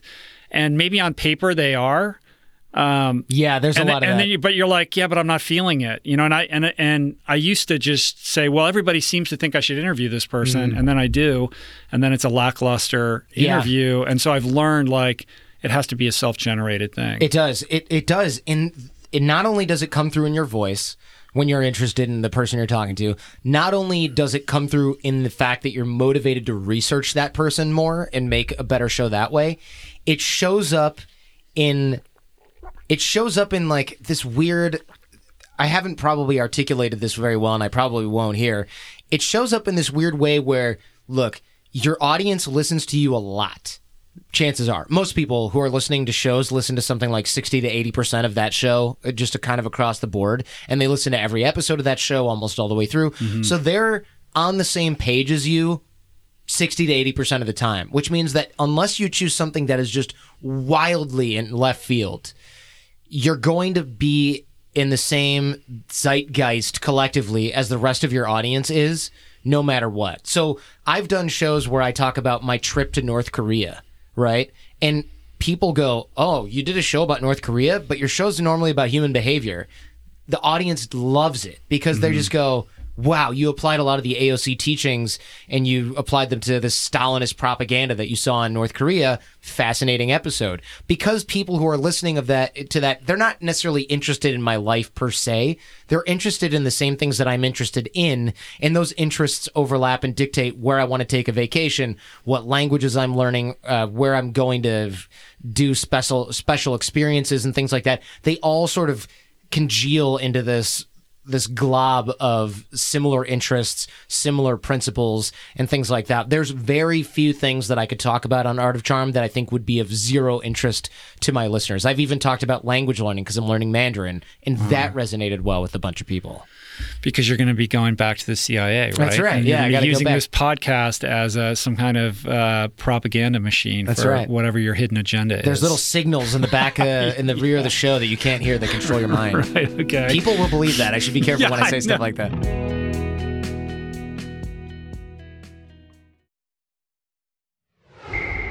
All right. Well, so help me understand the the the essential sort of psychological profile of the average person who comes to you for help and and how you get them over the hump. So I would imagine that it would be fair to say that it's somebody who feels like they want an extra edge. We've talked about this earlier, but like wants that little extra edge, you know, professionally, or is having difficulty sort of socially navigating their environment. Yeah. And so, you know, what is what is something that you could provide, like somebody who's listening to this who might find themselves in that scenario as we speak, to help them kind of, you know, think differently about how to approach those uncomfortable situations. Sure. So going back to some of the, this is funny because we talked earlier about not having 10 snappy ways to dress better or to be more confident. But I mm-hmm. will, do you want a practical drill or do you want something more sort of Well, maybe the give me the general and then give me the practical. Sure. So for for a lot of people, what it comes down to, and it, there, like I said, the number of issues in the room is the exact same number of Right. people in the room. But the the general principle here is that the problem that you think you're having or the issue that you think you're struggling with is almost never actually that. You have to go through and uh, almost like a testing process to eliminate other variables because when people call they usually say something like hey you know i'm recently divorced and i'm just having a lot of trouble navigating the social sphere or or i moved to a new town and i'm really finding it hard to make personal and professional connections because the last place i lived was my hometown and i grew up with everyone. Or i'm in a new job and it's much more corporate or much mm-hmm. different environment than the last one i was in. And then we get the military guys that come in for just completely totally different reasons which we can sort of push them aside for now because it's it's very specific to Right. military stuff that nobody cares about listening to this probably or very few and so what we find is we go all right we have them fill out an intake document on the phone with one of our coaches generally it used to be me i used to do all these myself And it's something like, all right, is there any addiction problem? What was your household like with your parents growing up? Do you have brothers and sisters? How old are they? What do you do for work? Uh, how long have you lived in your town? What other areas? What do you want to focus on when you come in? And it's it's funny because people say, "Well, I want to focus on making a new social circle in this new town because I just moved and I want to reinvent myself and I got this great new job." Great. And then you look at the rest of the intake document and it's like, yeah, I did have addiction problems growing up. Yeah, my parents did. Well, I have brothers and sisters, but I don't talk with any of them anymore. Oh, my relationship with my parents isn't that great. And they come in and they go, All right, I'm ready to learn some strategies about how to make a new network in this town and schmooze and network in my corporate environment so that I can get to the top of this. And we go, Got good news and bad news. The good news is you're in the right place. The bad news is that thing you think you need to learn about getting to the top and networking and all that stuff is totally not the problem at right, all. Right, right, right. Yeah, I'm I'm with you on that for sure. And I think in general, human beings are not very good objective arbiters No. of what's going on with them. And No. you know, just speaking for myself, like, Same here. I find my voice intolerable. I can't listen to my own podcasts. I think that you know. I'm constantly waiting for the shoe to the shoe to drop and to everybody to find out that I'm this Oh, fraud and imposter I, syndrome? I'm just spinning all kinds of crazy, you know, uh, insecure yarns in my mind that I've fabricated. I need solid people like my friends and my board of advisor people around me to give me that objective feedback about you know where where I'm doing well and where I'm going, you know, awry. Sure. Right. Yeah. And I think a lot of people don't have that or don't value you know that kind of relationship with the people that they spend time with so we're all kind of spinning in these orbits without any kind of real understanding of where we're at It's so true, and and honestly, I would be lying if I said I'm so self-aware that I don't have to worry about that. The truth is. Everybody has blind spots, or they wouldn't freaking be called blind spots. And the only way to get them is from, like you said, the board of advisors, people that you surround yourself with that you have a really great, trusting relationship with. And ideally, you're showcasing enough vulnerability with them and them with you that they don't have to color their feedback or sugarcoat things. And you can get really good, honest, and frankly, insightful, hopefully, feedback. The problem is a lot of us only have one or zero people in our life that we can really depend on that are insightful, caring, and are willing to be vulnerable enough with us and us with them to get that kind of feedback in the first place. the willingness to be vulnerable is super important and i think it, it it's something that is is very tricky um, for a lot of people particularly men who see it as a weakness yeah. they're terrified of it they don't see anybody else in their environment doing it and it's the last thing that they're you know that they're inclined to do Sure. without some serious prodding and encouragement and my experience has been nothing but positive that when i'm willing to go there and be vulnerable that's that's the path to healing and that's the path to empathy with others I, I definitely agree with that. And I think the problem is that, or one of the problems with that is that getting to that point can be excruciatingly painful if you've built up enough scar tissue around your issues that getting down to brass tacks, getting down to the raw stuff, it's going to hurt just getting there. Yeah, because you're gonna ha- you kind of have to burn the house down You to do. rebuild Yeah, it, great. right? And if you have people coming to you, uh, let's say you know it's a real estate salesperson, and they want to learn how to kill it in their area, and they're what like my wife calls super dupers. Like you meet them, and you're like, "Hey, I'm Jim. How you doing? Yeah. Super duper." You know, like they're everything's always great. Yeah. You know, like when I see people like that, I'm like, that guy's hiding something. Well- you know, like I don't trust that guy because Yeah. I don't feel that that's a genuine, authentic expression of of where he's at right now, The- the or cle- she. You know, Sure. be. Yeah, the cliche is that person going and crying in their car after the meeting because Mm-hmm. they have nothing else to do and they can't go home because their wife lives there with the, another guy or something like right. It's like a cliche when you see people who are putting on that and front. but it, and beyond that, the the sort of mask and the artifice that you have to throw up to try to pretend like everything is cool requires so much energy, um, and it's like that house of cards, right? But the idea that you would let somebody in and be, and tell them like you're you're not uh, you're not Superman and you're not impervious is too frightening. And so you create this prison around who you are that keeps you trapped. Well, because if you open the door, the all the, the wind will come in and blow the house of cards down, and frankly, that And then who you, who are you? What's that? And then who are you? And then who are you? Right, of course. And and additionally, what happens if you let someone in and then they don't like what they see? Well, that would crush you even more, according to the construct that you've built in your mind. but that's the confirmation bias they already have. of course. They have, Yeah. you know, like, oh, if they knew, then they would hate me, right? Yeah. And, and and we we get some guys like that in, but I would say that 60, 70 plus percent are the guys that go, "Hey, you know, I am okay in this area or I'm good in this area, but I really want to be very good at it because I'm at the beginning of my job and this is how I'm going to set myself apart in my career." Or uh, and again, the military guys are on a separate plane or they go, "Look, you know, I'm I'm in a new relationship, I want to make it really great, or I just got out of a relationship, I need to figure out who I am outside of this relationship. Uh, there's a lot of guys that are, like I said, hitting the invisible ceiling in their career where they go, I don't know what the issue is. I just know I'm not getting promoted to management level stuff. And I know it's got something to do with me. And it's not what HR says or what their manager says, because no one's going to say, you know, the problem, Joe, is that people just, they think you're kind of a dick. Mm-hmm. No one's. They're going to go. Well, we're looking for somebody who has a little bit more experience managing Java p- uh, mobile applications to run this team. And you go, I've got eight years of experience. Yeah, yeah, yeah. We'll get you on the next one. We're saving you for something else. They give you a euphemism, but really, the reason is they either can't tell you because it's legally uh, to their disadvantage, or frankly, they can't even articulate the reasons why. They just know mm-hmm. that you're not the guy. Mm-hmm. Yeah, and that and that person has a light dusting of self awareness to know enough that it's it, it is probably something that they did. Yeah. but they don't know they can't they don't have enough self awareness to understand what that is, let alone to know how to begin the process of unpacking it so that you Exactly. can transcend it. what we and what we do at our boot camps and things like that often is i would say 20 25% of the time the recommendations for post program follow up are everything we do for the follow program follow up generally and also you should probably see a therapist every couple of weeks because now that we found out this thing with your parents or your brothers and sisters and da da da da, that's outside of our level of qualification, and you're going to need to do that, handle that with an mm-hmm. ongoing set of therapy.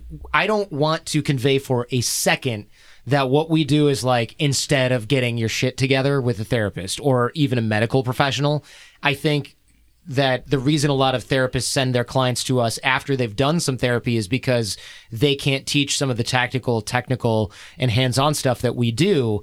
But those are very two distinct things. And I just want to make sure that on this show, I, I'm very clear that we're not doing that whole thing where it's like, don't go to that doctor, go to the Tony Robbins experience or mm-hmm. whatever. We're not doing that at all. Well, growth and evolution, that's a lifelong journey. There's nothing that you're arriving at like, oh, at the end of this period of time, you will be, you know, in this place where you will no longer requ- be required to be introspective and take inventory of how Right. you're behaving and living and, you know, and and acting.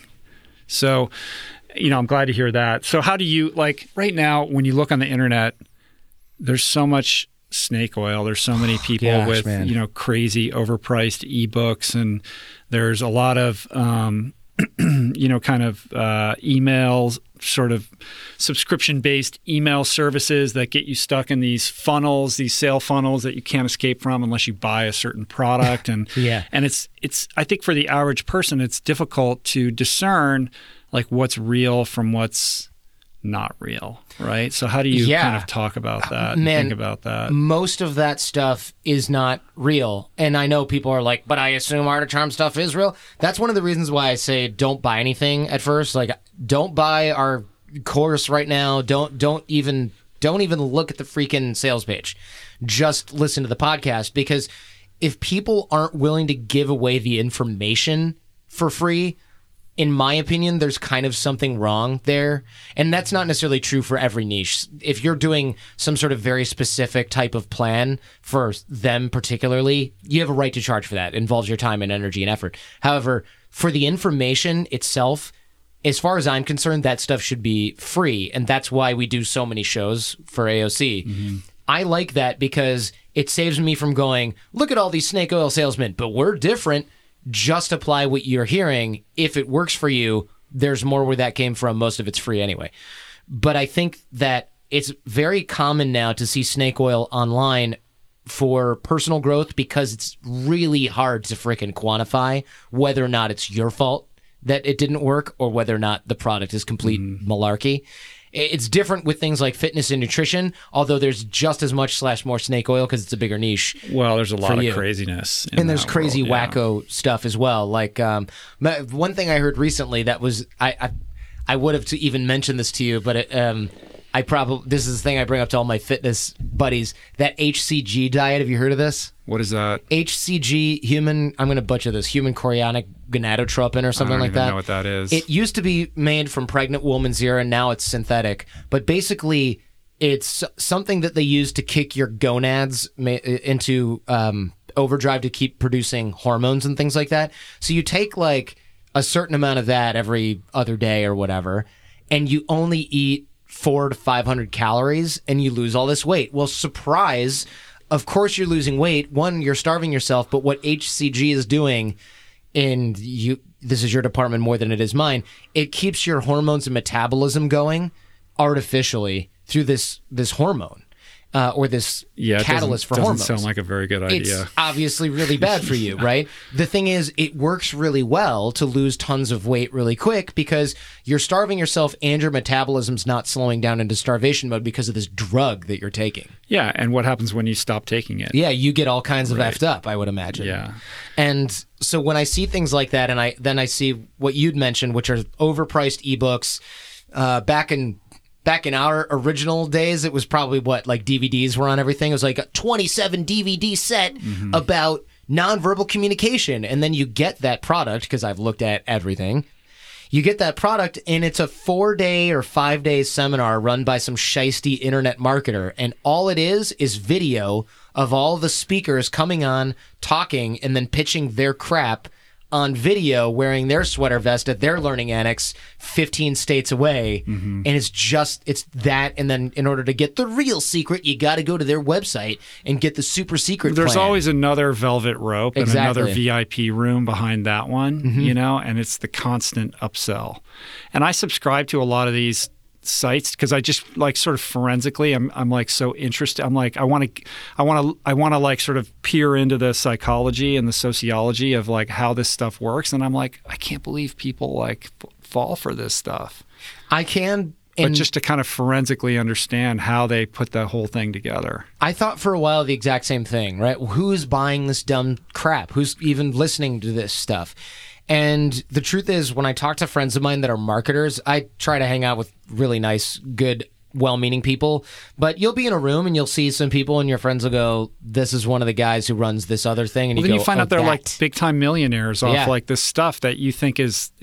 so it's always amazing to me. It- it- anyway, it, it's it's um it's enough to drive you to homicide in some ways, especially when you see people taking advantage of others in a way that's extremely unfair. Like my one of my and I put this in air quotes for those of you listening, favorite things is when somebody teaches you how to make money online and you go, "Oh, so you're teaching people how to make money.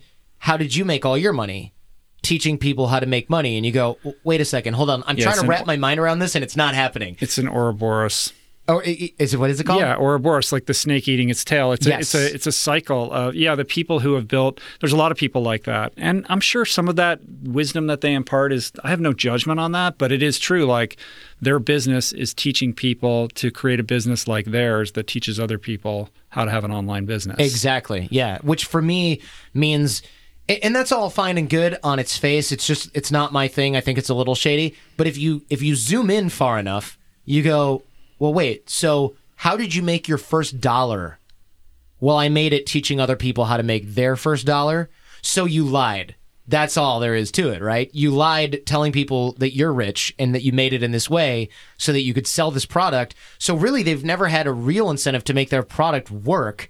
They've only had incentive to market it better, which is completely backwards in my opinion. Well, it's just it's it's all it's built on marketing, not on an actual business. And this is why I love telling people don't buy anything from us, just listen to the show because th- since I'm not selling anything, the only thing that speaks is your own results, whether you apply it or not. If you don't apply it and you don't do it, then that sucks for you and doesn't suck for me. If you apply and it works, it's great for you and it's great for me. So it's win all around. And I can sleep at night because I'm not worried like, oh, you didn't apply this thing you learned? Tough crap. I'm driving home in my Maserati. Can't talk. Bye. Mm-hmm. And that's what I see all these guys as. Right, right. All right. So we got to wind this down, Yeah. but maybe you can uh, leave everybody with, you know, one, one, like, what do you see? What is like the most typical kind of consistent strain of individual that comes to you who needs help, and and what do you just wish like oh if they if they just knew this like they wouldn't even need me like if they could just understand that their life would be so much better if they just did X or could understand why the way that I've come to see it. Okay. Can so you answer that, or is that too amorphous? It- it- no, I think I can do this, and you can just stop me. I'm gonna I'm gonna do a practical, a very practical drill to address something that I think is a really common fallacy or misconception.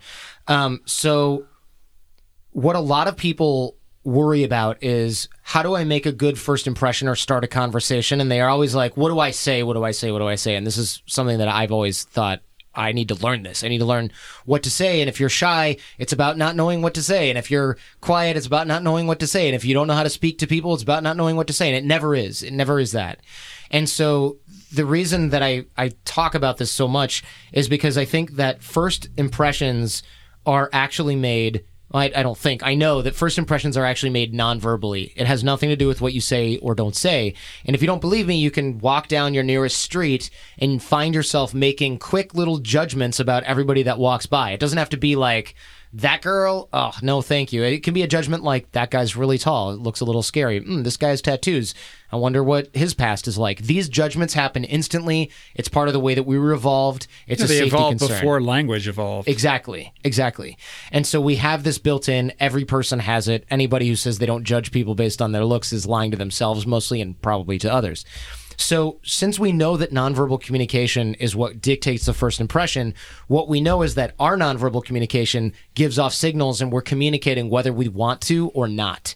And so, in order to communicate better or more confidently, we have to have great nonverbal communication. And so what people do is they go, great, got it. All right, chest back, shoulders up, chin up. Now I'm going to go to that networking event or this mixer or this job interview and I'm going to have great nonverbals, great first impression. Check, check. Thanks, Jordan. Not quite. Because what happens is they walk into the room and they start having the conversation and then slowly but surely they start to shrink a little bit and they default back to their computer working position or their I feel intimidated position or mm-hmm. whatever sort of situation that they're in, their body starts to tell and communicate that because our bodies are terrible at lying and they always reflect our emotional state. Mm-hmm. Almost always reflect our emotional state. So what that means is in order to keep great, positive, open, nonverbal communication while we're actually doing something else because we can't multitask, we have to build it in as a habit.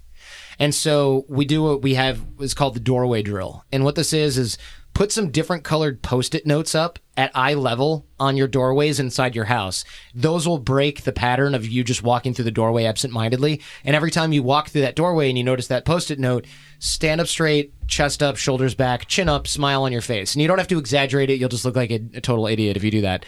But if you if you create that positive open body language and you do that every time you walk through a doorway in your own house, you start to relegate this to your quote unquote lizard brain, right? It becomes autopilot. And this is great because the next time you walk into a networking event or Starbucks or whatever, that open, positive, nonverbal communication should be your default now. Mm-hmm. That's great. It does great, create a really great first impression on other people. But what's more important is the other side of that virtuous cycle. So you've you've created great outgoing communication. Now on the other side of that cycle, we know just from the same thing of walking down the same concept, walking down the street and making those judgments about people, people are making judgments about us now. However, instead of there's the guy with the slopey back that's clearly working on the computer all day, it's there's the upright, smiley, open, confident, friendly, whatever type of positive attributes you attribute to people with great nonverbal communication, that's now being attributed to you. And we know also that other people's judgments oftentimes guide our behavior, not necessarily their judgment, but the way that they treat us. So if they treat us differently, like more friendly, more confident, Mm-hmm. more interested, or interesting, or attractive, even, then they they start to treat us that way on the regular. We start to behave a little bit more that way, and it reinforces our verbal and nonverbal communication Mm-hmm. in that way. And this isn't some sort of like hoopla, visualize it, and it will be that way. A- again, if you don't believe me, just try it. You have nothing to lose. You're going to end up with a straighter back, worst case scenario. Yeah, I got that. All right, so we've been sitting here for an hour and a half. What has my nonverbal communication told you about about me? I mean, I've uh, you know I'm biased by the fact that I like you, so like there's that. Um, but I, what I what I actually really appreciated about your verbal and nonverbal is you're you're a skeptical guy, and also you're not um, you're you don't sacrifice your cre- and this isn't a cold read or anything. You don't sacrifice your credibility for anything, which I think is a freaking great idea when you're doing a show. Um, I take a lot of flack for it, not from my listeners who appreciate it, but I think from a lot of guests because if you don't call people out on things like what makes your stuff different from other, you know, shysters online, you won't get it. I mean, honestly, your nonverbals are great because you're an athlete and you're probably used to standing upright and running 100 miles at a time. Uh, that's generally really good. I don't know what your lower back says at the end of the day. It might be screaming. Yeah. But uh, you, you're really obviously in great shape and very healthy. That always contributes really well to nonverbals, and it is probably one of the reasons why we evolved communication nonverbally. First, one, it predates language, but two, any indicator of health is going to indicate healthy offspring. So I just, I know I just made that weird, but you indicate you're. Yeah, you're- no, I was like, I was like worried about what you might say about what you know, like what should I do differently than what I'm doing. I think you know, for me, the way I think about this, it, it's sort of I think of it from the inside out, and and kind of what you just spoke to, and I, I think you agree with that, but also you're you're trying to look at how I can how you can change state by going outside in, right? So Yeah. these are like out, outward manifestations, physical behaviors that you can adopt that will have a, a, a state change on your internal sense of self, right? Yes. But I think in terms of creating something, you know, s- that is real and sustainable, It has to it come has from to come from the inside. So like, Yeah, I don't really, I'm not really thinking about like how I'm sitting. You don't because need to. Yeah. I've, I've done whatever I've done to be in a place where I just sit the way that I sit, right? it's. I would. And I'm- there's things I could do better. Like I don't, you know, when I go in and I deal with, like I have plenty of work to do. Believe me, I'm not like saying I have any of this figured out because I don't always navigate social situations as as gracefully or as you know sort of opportunely as I should. Um, but I, you know, maybe I, I should think about these things more. I don't really think about them that much. Well, I I, I want to agree with you and add to this. Right, you're you're 100 percent right. You, you got to do the internal work, and and that's always what matters more. The reason that the nonverbal stuff is important is because when I'm looking at somebody, I'm only giving it the 51%, right? I'm, I'm looking at the guy with a tattoo on his arm and I'm not thinking, huh, well, you know, maybe he got that when he was young and he thought it's stupid now and he doesn't want to remove it because he's saving up for a new car. No, we just go tattoo, maybe dangerous. Next, right? That's what our brain is doing. So I want to just caution people and don't go, well, that person's slouching slightly, so all these negative associations are probably true. Mm-hmm. It's not the case.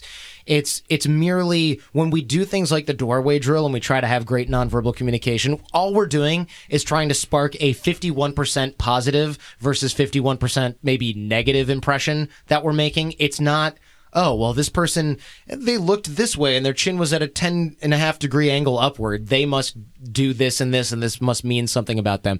If you're sitting in that chair and you're uncomfortable, you might just sit a little differently. It has mm-hmm. no real reflection on your personality. It might have a reflection on some of your internal state, blah, blah, blah. But as any hostage negotiator, interrogator, super spy person will readily acknowledge, you can't really read people's minds by reading their body. You can only take an educated guess.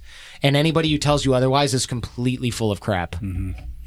Good talking to you, man. Likewise, man, this is fun. Yeah, cool. Super fun. Awesome. So if you're digging on Jordan, the best way to connect with him is the Art of Charm Podcast. podcast. Yeah, just- you're already listening for- to theartofcharm.com, right? Is- Yeah, That's, the website, right? That's right. The Art of Charm. Search for it in the podcast app that you're listening right now. I'd love to.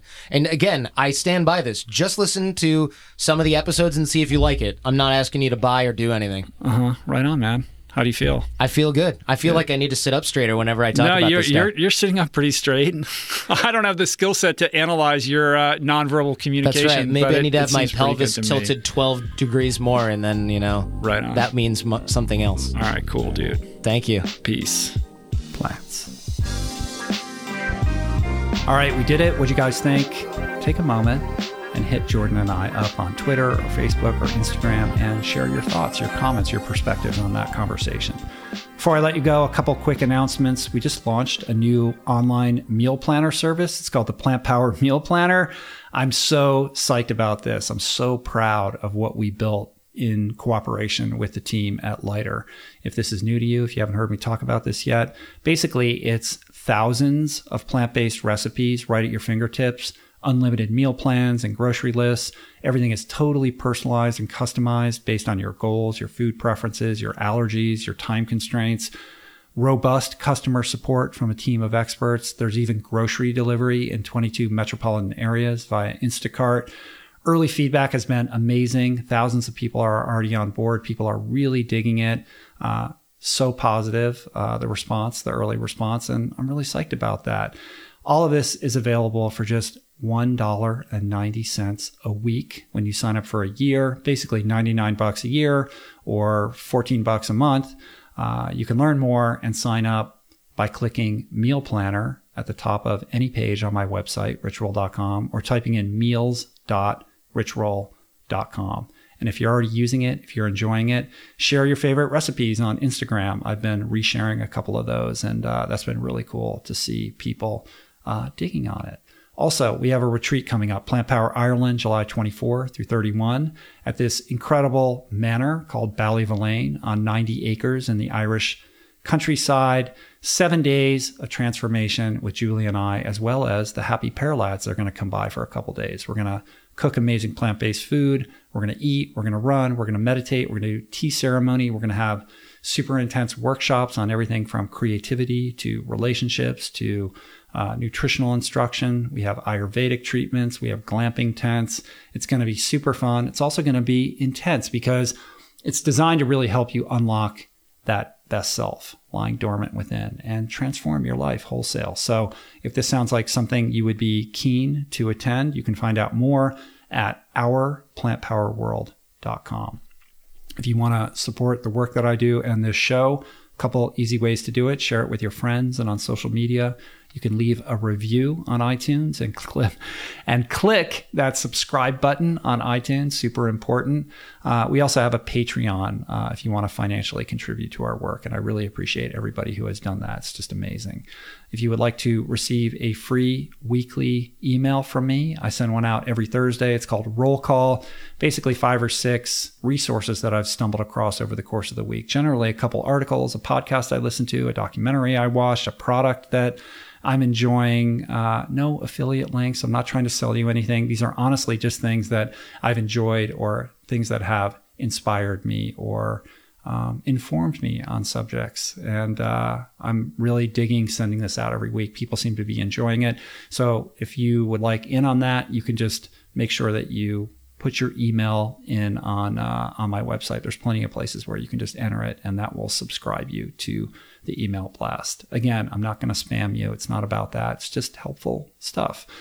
Also, when you're on my site, uh, we have signed copies of Finding Ultra. We got signed copies of the Plant Power Way. Pretty soon, we're going to have signed copies of This Cheese is Nuts, which is Julie's new book, which comes out in June. Please pre order that now. Super important uh, to raise the visibility of the book. We're really proud of this book. It's next level. The photography is extraordinary, the recipes are insane. The idea that you can make plant based cheese at home that is just extraordinarily delicious and nutritious is a game changer. And so I'm really excited for that book to come out and for you guys to enjoy that soon. Also, we have t shirts, we got swag, we got all kinds of other merch on the site. Uh, I want to thank today's sponsors, Bowl and Branch, the first honest and transparent bedding company that only uses sustainable and responsible methods of sourcing and manufacturing. Go to bowlandbranch.com today for $50 off your first set of sheets by typing in the promo code RICHROLL. And Harry's, a superior shave at an affordable price. Friends of the Rich Roll podcast can visit harrys.com forward slash roll to redeem your free trial set, which comes with a razor, five blade cartridge, shaving gel, and post shave gel. All you got to do is pay shipping.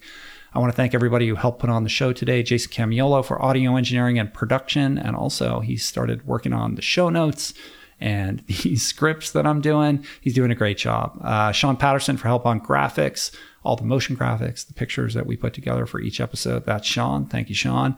And theme music, as always, by Analemma. Uh, thanks for the love, you guys. I'll see you back here in a couple days. Until then, be well and uh, love wide and love deep. Peace. Plants.